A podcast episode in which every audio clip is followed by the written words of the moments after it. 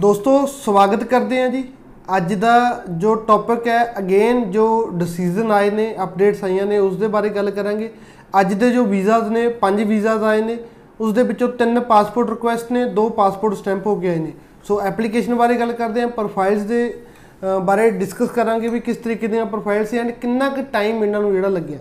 सो सब तो पहली एप्लीकेशन जिहड़ी विजिटर वीज़े दी है परमजीत कौर कटारिया ने। परमजीत कौर कटारिया दी जिहड़ी एप्लीकेशन है ਉਹ ਭਗਤਾ ਭਾਈ ਤੋਂ ਨੇ, ਤਾਂ ਨਾਲ ਹੀ ਇਹਨਾਂ ਦੀ ਜਿਹੜੀ ਐਪਲੀਕੇਸ਼ਨ ਹੈ ਇਹਨਾਂ ਦੇ ਸਪਾਊਸ ਦੀ ਐਪਲੀਕੇਸ਼ਨ ਜਿਹੜੀ ਨਾਲ ਹੈ ਭੁਪਿੰਦਰ ਸਿੰਘ ਕਟਾਰੀਆ। ਜਿਹੜੀ ਐਪਲੀਕੇਸ਼ਨ ਇਹਨਾਂ ਦੀ ਗਿਆਰਾਂ ਮਾਰਚ ਨੂੰ ਸਬਮਿਟ ਹੋਈ ਹੈ, ਸਤਾਰਾਂ ਮਾਰਚ ਨੂੰ ਇਹਨਾਂ ਦੀ ਬਾਇਓਮੈਟ੍ਰਿਕ ਸੀ ਐਂਡ ਬਾਰਾਂ ਜੂਨ ਤੁਸੀਂ ਦੇਖ ਸਕਦੇ ਹੋ ਜਿਹੜਾ ਅੱਜ ਇਹਨਾਂ ਨੂੰ ਜਿਹੜਾ ਪਾਸਪੋਰਟ ਰਿਕੁਐਸਟ ਜਿਹੜੀ ਹੈਗੀ ਹੈ ਇਹਨਾਂ ਦੀ ਆ ਗਈ ਹੈ। ਆਲਮੋਸਟ ਵਿਜ਼ਟਰ ਵੀਜ਼ੇ ਦੀ ਐਪਲੀਕੇਸ਼ਨ ਸੀ, ਮਾਰਚ ਦੇ ਵਿੱਚ ਸਬਮਿਟ ਹੋਈ ਸੀ ਐਂਡ ਜਿਹੜਾ ਅੱਜ ਇਹਨਾਂ ਨੂੰ ਤਿੰਨ ਕੁ ਮਹੀਨਿਆਂ ਬਾਅਦ ਜਿਹੜੀ ਇਹਨਾਂ ਨੂੰ ਐਗਜ਼ੈਕਟ ਜਿਹੜੀ ਪਾਸਪੋਰਟ ਰਿਕੁਐਸਟ ਆ ਗਈ ਹੈ। उस तो बाद स्टूडेंट वीज़ा स्टूडेंट वीज़े की गल करिए दिलजोत कौर ने जो कि हरीनगर धनौला रोड बरनाला के रहने वाले ने। इन्हों की जी नॉन मैडिकल की सी six each overall six point five band से नॉर्दर्न कॉलेज के जा रहे हैं। पंद्रह मार्च में इन्हों की एप्लीकेशन लगी सी एस डी एस केस सी एस डी एस केस जो तुहानूं दस्सिया भी मार्च वाले के डिसीजन आ रहे हैं। सो दस तो पंद्रह मार्च या बीह मार्च तक जो एप्लीकेशन लगियां मोस्टली जो उन्होंने अपडेट्स मिल रही है।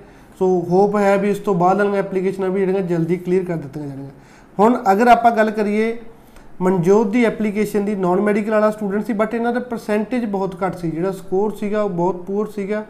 बच्चे का मैथ का केमिस्ट्री का डी वन सगा, मैथ का डी वन सी, फिजिक्स का सी टू सी।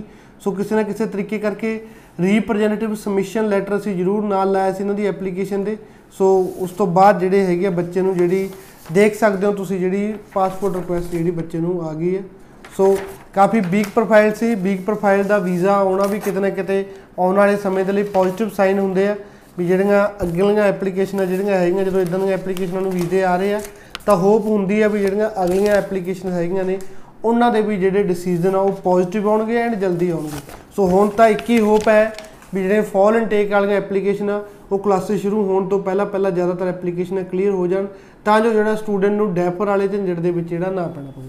उस तो बाद जिहड़ा हैगा परमजीत कौर ने जी। परमजीत कौर जो कि गुरु की नगरी बठिंडा के रहने वाले ने, इन्हां दा जिहड़ा विजिटर वीज़ा लग के आया। एप्लीकेशन इन्हां दी जिहड़ी हैगी फरवरी दे विच सबमिट होई सी, उस तो बाद इन्हां दा डिसीजन आया। सो उस तो बाद दी जिहड़ी एप्लीकेशन आ अनमोलदीप सिंह ढिल्लों आ। अनमोलदीप सिंह ढिल्लों दा जिहड़ा स्पाउस ओपन वर्क परमिट जिहड़ा आया, इन्हां दी एप्लीकेशन जिहड़ी हैगी आ चार ਦਸੰਬਰ ਨੂੰ ਜਿਹੜੀ ਇਹਨਾਂ ਦੀ ਐਪਲੀਕੇਸ਼ਨ ਸਬਮਿਟ ਹੋਈ ਸੀਗੀ।